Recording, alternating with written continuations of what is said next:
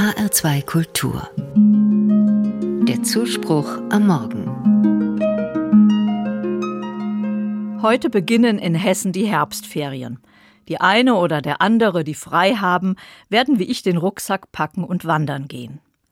Dazu hätte ich früher eine Wanderkarte mitgenommen, mit rot markierten Wegen und feinen Linien, die Hügel und Berge einer Gegend anzeigen. Heute macht das eine Wander-App auf meinem Handy. Sie schlägt mir Touren vor, beschreibt präzise den Wegverlauf. Eine feine Sache.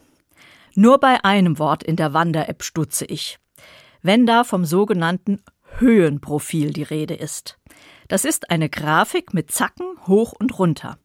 Die Grafik zeigt alle Bergaufs und Bergabs meiner Wegstrecke mit genauen Kilometerangaben. Die zusammengezählten Meter für Aufstiege und Abstiege sind eine entscheidende Angabe für den Zeitaufwand und den Kraftaufwand, wenn ich in bergiger Umgebung wandere. Aber mich stört das Wort Höhenprofil. Als ginge es im Leben immer nur bergauf. Wer wandert, weiß, Höhen und Tiefen gehören dazu und haben ihre Eigenheiten.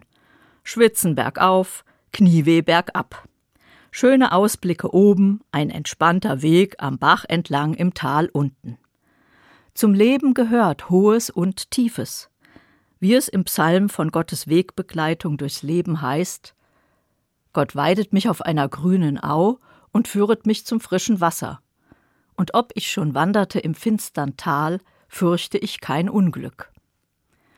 Grüne Au, tiefes Tal, wichtig scheint mir aufzubrechen sich einen Weg zuzutrauen, loszugehen, die Kräfte einteilen zu lernen für Höhen und für Tiefen. Das Leben als eine Zeit und einen Raum zu begreifen, in dem ich durch Tiefes und Hohes gehe.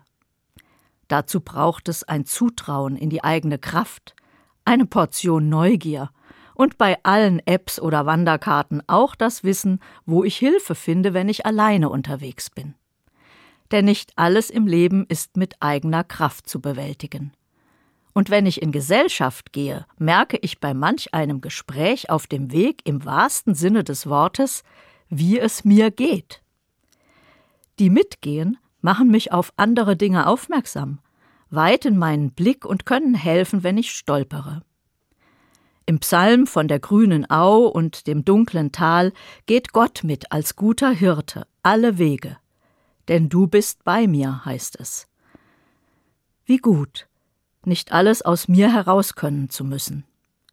Wenn ich in den Herbstferien aufbreche zum Wandern, freue ich mich auf Höhen und Tiefen, auf Ausblicke und Pausen, auf Anstrengung und Entspannung. Ich hoffe, dabei erfahre ich Gottes gute Gegenwart und Begleitung. Der Psalm sagt am Ende Gutes und Barmherzigkeit werden mir folgen mein Leben lang und ich werde bleiben im Hause des Herrn immer da.